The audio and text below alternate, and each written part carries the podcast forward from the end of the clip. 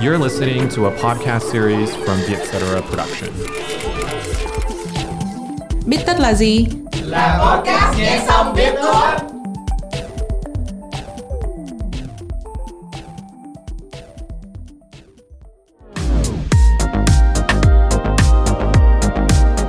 Plan International là tổ chức nhân đạo phát triển về quyền trẻ em và bình đẳng giới, với hơn tám mươi năm kinh nghiệm và hiện đang hoạt động tại bảy mươi lăm quốc gia trên toàn thế giới. Chiến dịch Girls Get Equal, tên tiếng Việt là Em gái bình đẳng, do Plan và Thanh thiếu niên khởi xướng nhằm hỗ trợ các em gái tự tin học tập, lãnh đạo, quyết định, phát triển cuộc sống và tương lai của chính mình.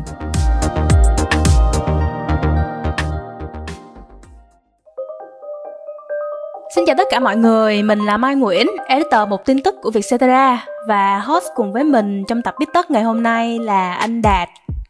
Chào mọi người, mình là Đạt, editor của Vietcetera. Chủ đề của Biết Tất ngày hôm nay là bắt nạt dưới góc nhìn tâm lý, à, và đặc biệt là bắt nạt qua mạng, mới nhưng chưa bao giờ cũ. Ở Vietcetera, chúng mình đã viết khá nhiều bài xoay quanh vấn đề bắt nạt qua mạng với nhiều góc nhìn. Tuy nhiên, chưa có một bài nào chỉ riêng về bắt nạt, thường là mượn cái việc bắt nạt để nói về một tin tức nào đó. Vì vậy, hôm nay chúng mình quyết định ngồi lại, thu một tập podcast để đào sâu hơn và khám phá nhiều khía cạnh gai góc hơn nữa của việc bắt nạt. Ở lứa tuổi thiếu niên, cứ mười học sinh thì có ba em bị bắt nạt trực tuyến. Khi mà rạch tay quá nhiều như thế rồi, bắt đầu mình tìm đến cái chết. Khi mạng xã hội được sử dụng sai mục đích, trở thành công cụ giết người. Khi mà nói đến bắt nạt qua mạng thì trải nghiệm của em trong vấn đề này là như thế nào hả Mai? Em cũng đã là một nạn nhân của việc bắt nạt từ hồi cấp hai rồi. Mà lúc đó thì internet nó chưa phổ biến, cho nên bắt nạt của em là bắt nạt trực tiếp. Từng bị một nhóm bạn trong lớp kêu gọi cả lớp tẩy chay nè, xong rồi bị mọi người dồn vào một góc để kiểu tra hỏi á, mà hồi xưa người ta hay gọi đó là hội đồng á. Còn cái việc mà bị bắt nạt qua mạng thì em mới trải qua cách đây khoảng ba bốn năm gì đó. Nói chung là có một bài viết mà nói về em, xong rồi mọi người vào comment, trong đó nói nhiều điểm xấu của em á. Cảm giác lúc đó thật sự là kiểu kinh khủng mà em không có dám mở Facebook lên trong khoảng chắc là một tháng trời sau đó luôn. À, còn anh Đạt thì không biết anh Đạt có trải nghiệm cái cảm giác bị bắt nạt và đặc biệt là bắt nạt qua mạng nào chưa? À, ngày xưa thì anh cũng có trải nghiệm cảm giác đấy rồi, anh cũng là người bị bắt nạt. À, thực ra lúc đấy anh có nghĩ là cái việc bị bắt nạt thì nó cũng dễ gặp ở bất kỳ một cái môi trường nào á. Nhưng mà cái mà anh từng phải đối diện là việc bị lập group nói xấu. Um, đấy là hồi cuối cấp hai và đầu cấp ba. Lúc đầu thì đơn giản là họ nhắn những cái tin phản cảm, những cái dòng bình luận thiếu tí nhị ở trên mạng thôi. Nhưng mà sau đấy thì cái, cái sự việc này nó được đẩy lên cao hơn á. Là một số người mà không thích mình họ group. Từ đâu một cái đứa bình thường như mình lại trở thành một cái tâm điểm để cho dư luận chỉ trích, rất là sợ. Và có một điều anh muốn chia sẻ thêm là anh chưa bao giờ dám đối diện trực tiếp với cái điều đấy. Thì mãi đến khi mà nhận cái thông tin là anh sẽ thu Biết Tất, anh mới Uh, hỏi đứa bạn của mình là ngày xưa có phải là tao uh, bị lập group thế này không, và nó confirm là thật. Thì lúc đấy anh mới chắc chắn là mình đã từng bị lập gặp cái uh, group chat nó xấu. Nhưng mà nghĩ lại giờ thì thấy nó khá là là một cái kỷ niệm buồn cười ấy. Tức là kiểu mình vượt qua được, cho nên là mình cảm thấy là có nhiều cái giai đoạn đó mình có thể mình quên đi, hoặc là mình nghĩ lại xong mình cảm thấy buồn cười. Nhưng mà có những người kiểu người ta sẽ không bao giờ quên được cảm giác mà bị bắt nạt đó. Và thực ra là em thấy là bản thân mình cũng bị ảnh hưởng rất là nhiều sau cái khoảng thời gian đấy. Mà em nghĩ là cái việc mà bị bắt nạt trên mạng nó không phải là một cái vấn đề mà nó mới ở Việt Nam và kiểu ở trên thế giới nữa. Tại vì dù sao là bây giờ người ta sử dụng mạng xã hội rất là nhiều, đúng không?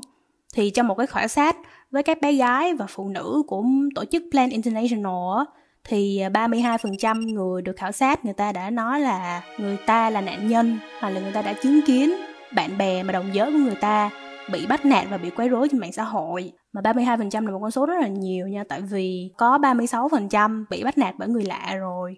Rồi có thêm hai mươi chín phần trăm là người mà họ bị bắt nạt trên mạng, nhưng mà không phải là bạn của người ta, kiểu người không quen biết gì hết. Tụi vẫn kiểu vào chửi như bình thường. Ừ.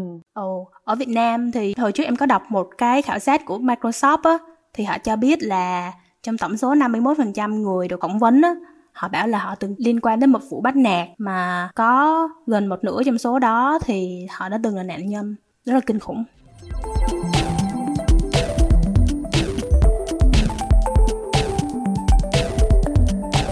Cuối cùng thì bắt nạt là gì? Uhm, theo từ điển tiếng Việt ta có một cái định nghĩa bắt nạt tức là cậy quyền, cậy thế để dọa dẫm người khác. Ba hình thức bắt nạt phổ biến nhất là bắt nạt bằng lời nói, bắt nạt xã hội và bắt nạt bằng thể chất. Trong đó thì bắt nạt xã hội là cái hình thức mà cô lập một cái người nào đó khỏi một cái nhóm. Em đã từng chứng kiến ba kiểu bắt nạt này bao giờ chưa hả Mai? Em đã từng là nạn nhân của hai kiểu bắt nạt là lời nói và xã hội.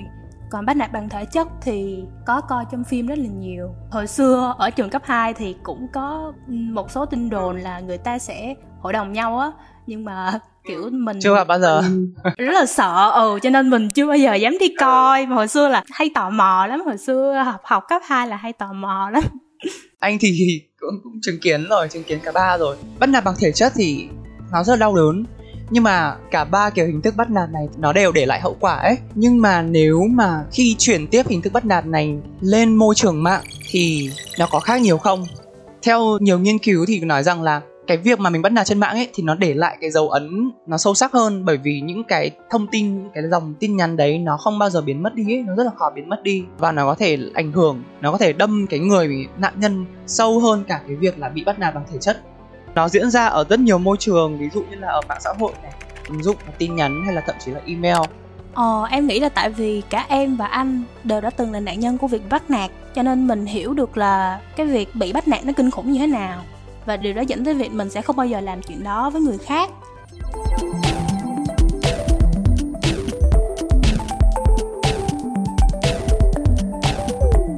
Mình hiểu là không ai kiểu nên bị bắt nạt, hoặc là không ai nên đi cyberbully, nên đi bắt nạt qua mạng người khác, đúng không? Nhưng mà em thì em vẫn luôn tò mò là Ờ cái điều gì đã khiến những người bắt nạt á họ đi bắt nạt người khác. Đúng rồi, khi mà mình bị bắt nạt đó, mình thường hay chú tâm đến bản thân mình thôi.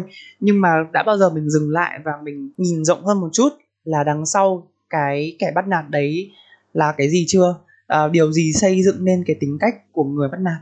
Mai có thể chia sẻ một chút về uh, những cái research mà mình đã làm được không? Thì em nghĩ là trước tiên để mà mình hiểu được cái tâm lý của người bắt nạt á, thì em sẽ chia ra thành hai phần. Một phần là trong suy nghĩ của người ta, thì em nghĩ là kiểu không có ai sinh ra đã trở thành một tội phạm hết trơn á, cũng không có ai sinh ra là tự nhiên trở thành một người bắt nạt hết. Thì nó đều đến từ cái việc mà họ có những cái khó khăn riêng trong cái cuộc sống của họ. Uhm, nó có thể đến từ cái việc mà họ thiếu tự tin nè, hoặc là em nhìn lại cái quãng thời gian mà em đã đi qua trong cái việc bị bắt nạt á, thì em mới thấy là những cái bạn mà ở trong cái hội nhóm mà từng bắt nạt mình, nói xấu mình, họ đều có ba mẹ rất là dữ và kiểu rất là stress vì chuyện học hành. Một bạn trong số đó, bạn đã từng bị mẹ ném chén vào mặt tại vì thi có chín điểm chứ không được mười điểm. Thì em nghĩ là cái áp lực đến từ gia đình nó khiến cho người ta quá căng thẳng, và nó dẫn đến người ta muốn tìm một cái gì đó để người ta xả giận. Ừ. Em có biết cái câu hát mà kẻ tổn thương lại muốn làm tổn thương người khác không? Ờ đúng rồi. Ờ, ờ, nhưng mà anh thấy nguyên một cái hiệu ứng tâm lý nó được gói gọn ừ. trong cái câu đấy. Ờ đúng rồi. Kiểu ừ. như là những cái người mà lớn lên trong cái gia đình mà họ không có tiếng nói và họ bị bắt nạt ấy, thì dần dần cái tâm lý của họ sẽ bị ảnh hưởng ít nhiều, và họ mong sinh ra cái tâm lý là họ phải tìm những cái người khác yếu thế hơn họ để mà họ cảm thấy là mình có quyền lực ấy. Ừ, đúng rồi. Thì cái này nó dẫn tới một cái nghiên cứu nhà tội phạm học Eric Hickey từng làm, là ông ấy phỏng vấn sáu mươi hai tên giết người hàng loạt. Thì trong đó là ông ấy nhận thấy là bốn mươi tám người trong số đó là họ đã từng bị gia đình hoặc là người thân gây ra những tổn thương mà kiểu rất là sâu từ hồi bé, chẳng hạn như là bị hành hạ về tinh thần và bị lạm dụng về thể xác. Cho nên kiểu từ từ nó level up cái não của họ lên và kiểu họ muốn xả giận. Có những tội phạm được sinh ra bị psychopath, bị thái nhân cách. Thì người bị thái nhân cách họ không thể cảm nhận được cảm xúc của người khác, là họ có xu hướng thích nói dối, họ thích cảm giác mạnh, họ được nhận xét là không có tình người luôn đó, họ không có đồng cảm được với nỗi đau của người khác. Cho nên nó sinh ra kiểu những cái tên tội phạm khét tiếng là như vậy. Nhưng mà có một cái phần lớn khác là họ bị ảnh hưởng bởi tâm lý đám đông. Thì cái này mình nhìn thì mình cũng hiểu được á, tức là khi mà mình ở trong một đám đông thì mình sẽ cảm thấy an toàn hơn, dẫn đến kiểu mình dễ buông ra những cái lời lẽ sát thương hơn, tại vì mình cảm thấy là ờ không ai biết được danh tính của mình, đúng không? Ừ. Với lại là kiểu xã hội của mình nó đi theo cái hướng từ thời tiền sử là mình đã sống theo kiểu bầy đàn rồi, cho nên là khi mình thấy một cái người mà người ta khác biệt với bầy đàn của mình thì mình sẽ kiểu bắt đầu hơi hơi cảm thấy người ta là một người nguy hiểm. Khi mà mình ở trong một đám đông á, thì cái việc mà mình phải tỉnh táo á, là nó ở mức tối đa luôn á. Tại vì mình dễ dàng kiểu bị ảnh hưởng bởi người khác lắm. Ừ. Từ cái câu nói này của Mai thì anh lại nghĩ đến một cái trường hợp là khi mình lên mạng á, mình đọc những cái dòng bình luận trên mạng thì mình thấy là trời ơi, tất cả những cái người bắt nạt đang ở đây, nó rất là nhiều luôn á. Khi mà mình lên mạng, mình thấy là trời ơi, tại sao lại có những cái con người có thể phát ngôn ra những cái điều đáng sợ như thế này á. Thì điều này rất anh đến một câu hỏi là môi trường mạng có đang tạo điều kiện cho những kẻ bắt nạt hay không? Ừ, make sense. Em nghĩ là một trong những cái thứ khiến môi trường mạng tạo điều kiện cho mình là môi trường mạng có tính ẩn danh rất là cao. Chẳng hạn như em với anh Đạt đều có rất là nhiều nick clone, đúng không? Không sống đúng với danh tính thật của mình. Trước khi um, nói đến những cái tài khoản ảo của anh thì anh hỏi em một chút nhá, em đã tạo tài khoản ảo bao giờ chưa? Em tạo rồi. Khi mà em tạo tài khoản ảo ấy, em có bao giờ cảm thấy là mình dũng cảm hơn để bình luận trên mạng không? Ờ, um. Em nghĩ là khi mà mình tạo tài khoản ảo thì em có dũng cảm hơn để share những cái bài viết mà thường em sẽ không share trên uh, tài khoản thật của em. Đó, thì cái thứ đầu tiên mình phải nói đến ở đây chính là tính ẩn danh. Tức là khi mà mình lên mạng á, có thể là mình dùng những cái tài khoản ảo và mình không phải lo lắng đến cái việc là cái phát ngôn của mình nó có bị soi xét hay không. Và không có một ai ở đó để đánh giá, để biết mình là ai, bạn bè mình không thể nhìn thấy. Thì cái việc này đã tạo cơ hội cho những cái suy nghĩ xấu xa nhất trong đầu của con người ấy được bộc lộ ra. Tiếp theo, thứ hai là anh nghĩ là cái môi trường mạng trao quyền cho người bình luận. Theo anh nghĩ rằng là cái môi trường mạng ấy, khi mà mình dùng, mình cảm giác như là mình sẽ không phải gánh chịu hậu quả. Ví dụ như là một người nổi tiếng bị dính scandal đi và có hàng nghìn người bình luận thì em sẽ cảm giác như là thôi, một cái dòng bình luận của mình nó cũng chẳng có vấn đề gì đâu, bởi vì cái đối tượng đấy nó cũng có thể là không nhắn lại mình đâu. Còn nếu mà mình tấn công một người nào đó ấy, mà có ít người bình luận, ít người follow ấy, thì mình sẽ không bao giờ dám làm việc đấy, bởi vì là khả năng cao là người đấy sẽ phản hồi lại với mình. Cho nên là khi mà bình luận trên mạng á, mình không có cảm giác là mình phải gánh chịu hậu quả. Ừ. Ừ. Sẽ là oan ức nhất nếu mà nói rằng mạng xã hội đang làm con người trở nên xấu xí. Theo em thì điều này có đúng không? Ừ. Ừ. Khiến em nhớ tới một cái câu nói của bạn em á, tức là mạng xã hội á thì suy cho cùng nó cũng chỉ là xã hội thôi. Tức là nó là một tấm gương phản chiếu chính chúng ta. Cho nên là chúng ta làm cái gì với nó là nó đến từ bản thân chúng ta.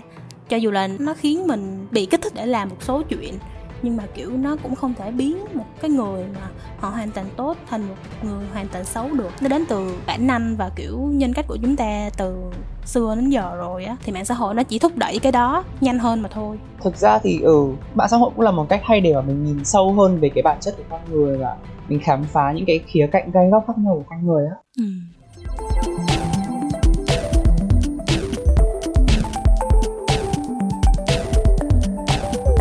Mà nhắc tới việc bị bắt nạt trên mạng xã hội thì anh Đạt nghĩ có bao nhiêu hình thức bị bắt nạt mà trên mạng xã hội? Tại vì hồi nãy là mình xác định là có ba hình thức bị bắt nạt ở ngoài đời rồi, là lời nói, xã hội với thể chất, đúng không?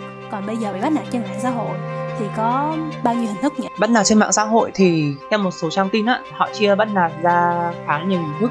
Anh đọc thì có khoảng sáu đến tám hình thức, nhưng mà ở đây thì anh sẽ tổng hợp khoảng bốn hình thức thường gặp nhất và dễ nhận biết nhất.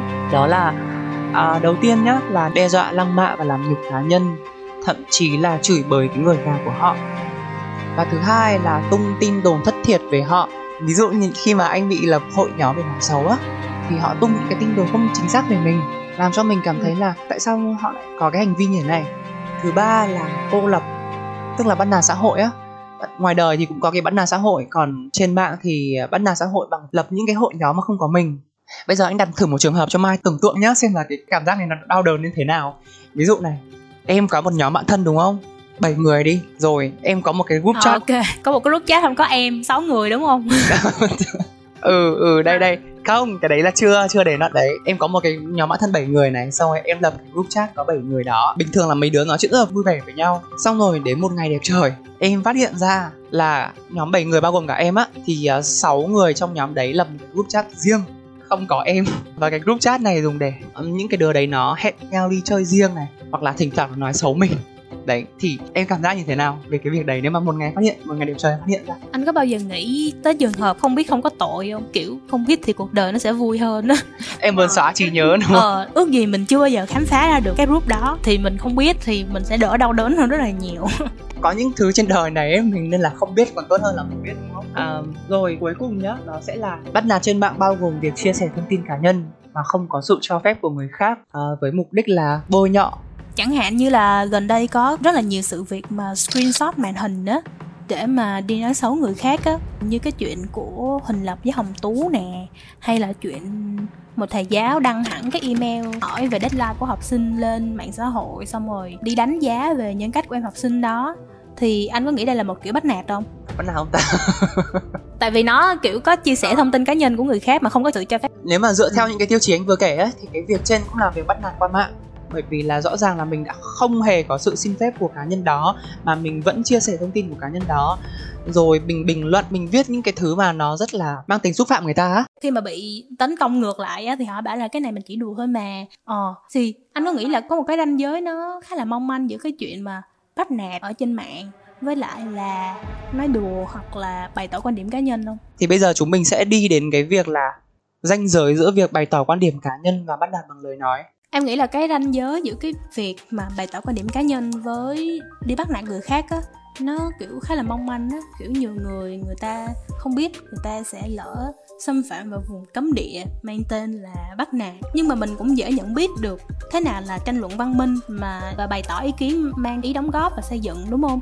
Chẳng hạn như là khi mà bình luận về một cái scandal của người khác đi, thì nếu mà mình là một cái người mà bày tỏ quan điểm cá nhân đó, thì mình sẽ nói là à, bạn này có vẻ như đang sai ở đâu và bạn đó sẽ phải chịu cái vấn đề gì trước pháp luật chẳng hạn. Nói chung là chỉ đánh giá người ta dựa trên cái việc mà người ta làm thôi, tức là chỉ đánh giá cái việc làm của người ta thôi. Còn khi mà nó đã đi qua tới việc bắt nạt rồi á, thì nó sẽ có những cái lời nói mang ý nhục mạ, đúng không?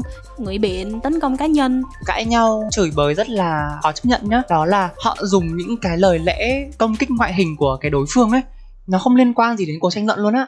Ví dụ hai người đang cãi nhau xong rồi đứa kia nói là trời ơi mày xấu xí rồi mày uh, như thế này thế kia, để mà dùng những cái lý lẽ đấy để hạ gục đối phương ấy. Nhưng mà họ lại không biết là đây là một cái kiểu ngụy biện, đúng không? Ờ, ngụy biện tấn công cá nhân á, thì em thấy là tấn công ngoại hình là một. Thứ hai là sẽ tấn công những cái người thân yêu nhất của nạn nhân, chẳng hạn như là sẽ lôi lịch sử công ty họ hàng của họ ra và bắt đầu đánh giá, bắt đầu xúc phạm trên nghề nghiệp, trên tính cách của những cái người thân nhất của nạn nhân á, và đó là con dao hai lưỡi mà nó đâm cả hai đầu luôn á, rất là đau khổ. Bị xúc phạm là một chuyện rồi, nhưng mà người thân của mình bị kéo vào những cái chuyện này, bị, bị xúc phạm nữa thì mình sẽ rất là đau. Và ở đối tượng thanh thiếu niên á, thì kiểu vì còn trẻ cho nên là Ừ, những cái người mà bị bắt nạt á khó mà đánh trả lại những cái người mà đi bắt nạt á. Chẳng hạn như em hồi xưa là em rất là sợ, em đâu có dám làm gì đâu, trong khi rõ ràng là người ta là người làm sai với mình, đúng không? Ừ. Thì khi mà mình lớn dần lên và mình biết là à, mình phải ứng xử như thế nào với những cái trường hợp này, thì dần dần mình có thể là ít bị bắt nạt hơn và mình biết đối phó như thế nào với những người bắt nạt mình. Nhưng mà những cái cảm xúc, những cái ảnh hưởng và tổn thương từ cái giai đoạn mà hồi nhỏ bị bắt nạt á, nó cũng sẽ theo mình đến rất là lâu dài sau này. Chẳng hạn như là hồi đó em rất là sợ, em không có dám nói chuyện với người lạ. Trước đó em là một người rất là hay giơ tay lên phát biểu, đúng không? Sau cái chuyện đó em lại là một đứa rất là nhát gan. Mỗi lần giơ tay lên phát biểu mình lại sợ chết rồi, mình có đang làm sai cái gì không, hay là mình đang bị rất là nhiều ánh mắt nhìn vào. Nếu mà lỡ mà mình nói cái gì đó không đúng là chắc chắn là mình sẽ bị mắng này nọ, đúng không? Thì những cái ám ảnh đó nó kéo dài. Thật sự là em phải tốn một thời gian rất là lâu mới gỡ bỏ được những cái áp lực vô hình đó.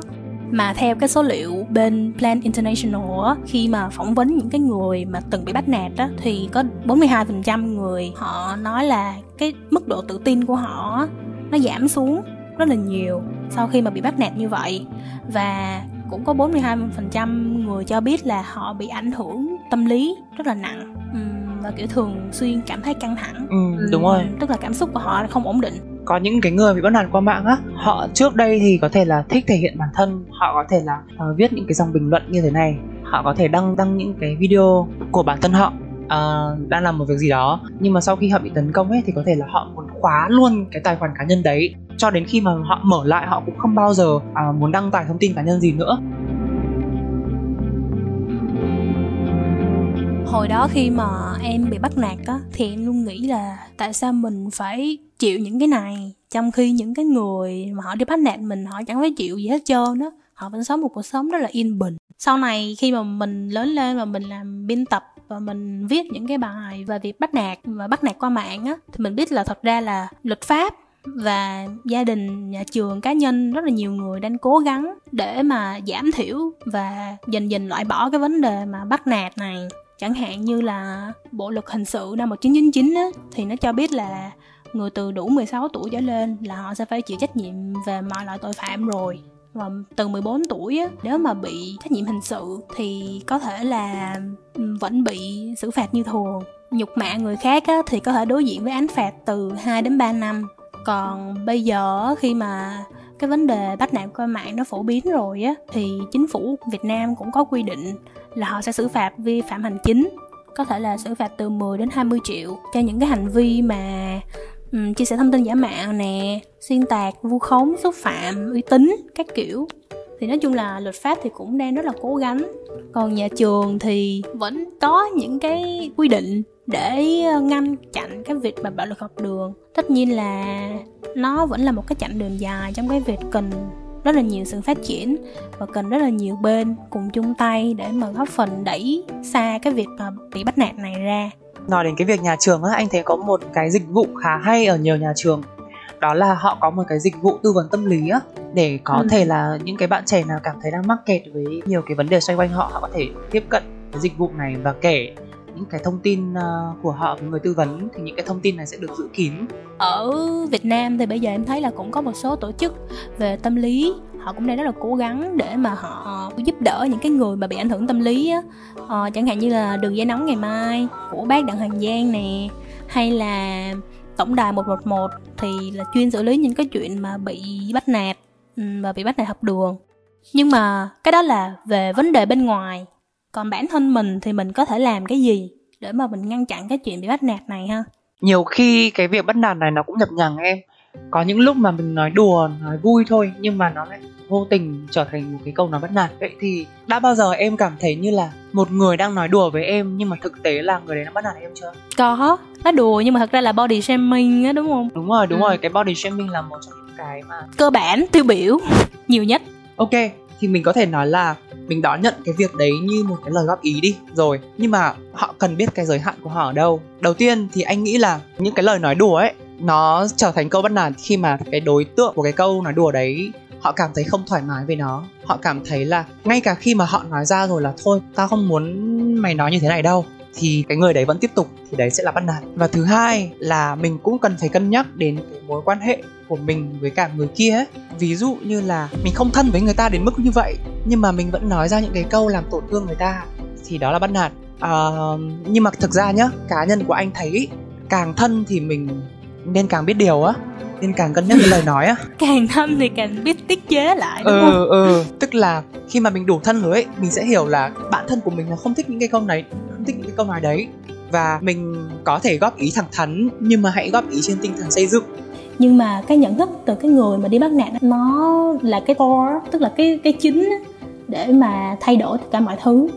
Tại vì giống như khi mà mình nói chuyện với người khác mà mình nhận thấy được là mình phải nhận thấy được là ờ, nếu như mình nhận được những câu nói đó thì mình sẽ phản ứng như thế nào, mình sẽ có bị tổn thương hay không, hoặc là mình biết ngưng lại đúng lúc, hoặc là mình biết xin lỗi đúng lúc. Ừ. À, vậy thì có phải ý của em là mình nên học cách hoán đổi không? Học cách đặt bản thân mình vào cái người kia, vào cái người bị bắt nạt. Ở Mỹ nó có một câu là đi đôi giày của người khác á. Em nghĩ là trước khi mình làm cái gì, để mà mình thật sự um, hiểu được người khác, thì mình luôn luôn đặt bản thân mình ở trạng thái của họ, thì nó sẽ khiến cho thế giới này tốt đẹp hơn rất nhiều. Để kết luận lại, tụi mình đã hiểu ra được những cái gì đứng đằng sau một cái người đi bắt nạt người khác, và những cái hậu quả kéo dài dai dẳng của những cái người mà họ bị bắt nạt. Cuối cùng lại, chúng ta vẫn luôn nên thử đi đôi giày của người khác khi mà mình tính làm điều gì đó với họ. Người ta hay có câu là uốn lưỡi bảy lần trước khi nói á, thì mình có thể nghĩ bảy lần trước khi gõ ra một câu gì đó mang ý nghĩa xúc phạm người khác trên internet. Chúng mình hy vọng là những cái bài học hôm nay đã mở mang cho các bạn nhiều góc nhìn khác nhau về bắt nạt. Cảm ơn mọi người đã lắng nghe tập podcast lần này. Nếu có ý kiến hoặc gợi ý chủ đề cho tụi mình, hãy email về vietcetera a còng vietcetera chấm com nhé. Hẹn gặp các bạn ở những tập Vietcetera sau.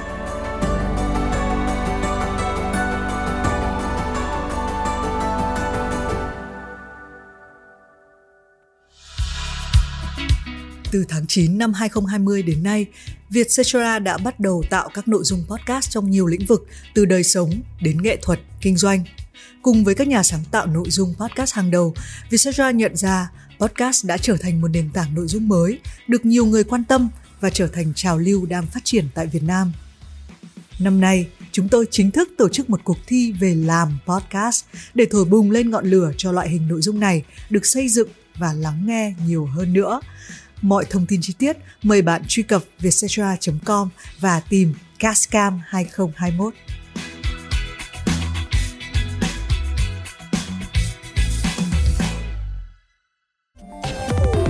Podcast Vietcetera được thu âm tại Vietcetera Audio Room, chịu trách nhiệm sản xuất bởi Văn Nguyễn và Tú Nguyễn. Bên cạnh Vietcetera, hãy đón nghe những podcast khác của Vietcetera như Cởi mở, Have a Sip, Vietnam Innovators, Tiếng Anh, Việt và em en tê.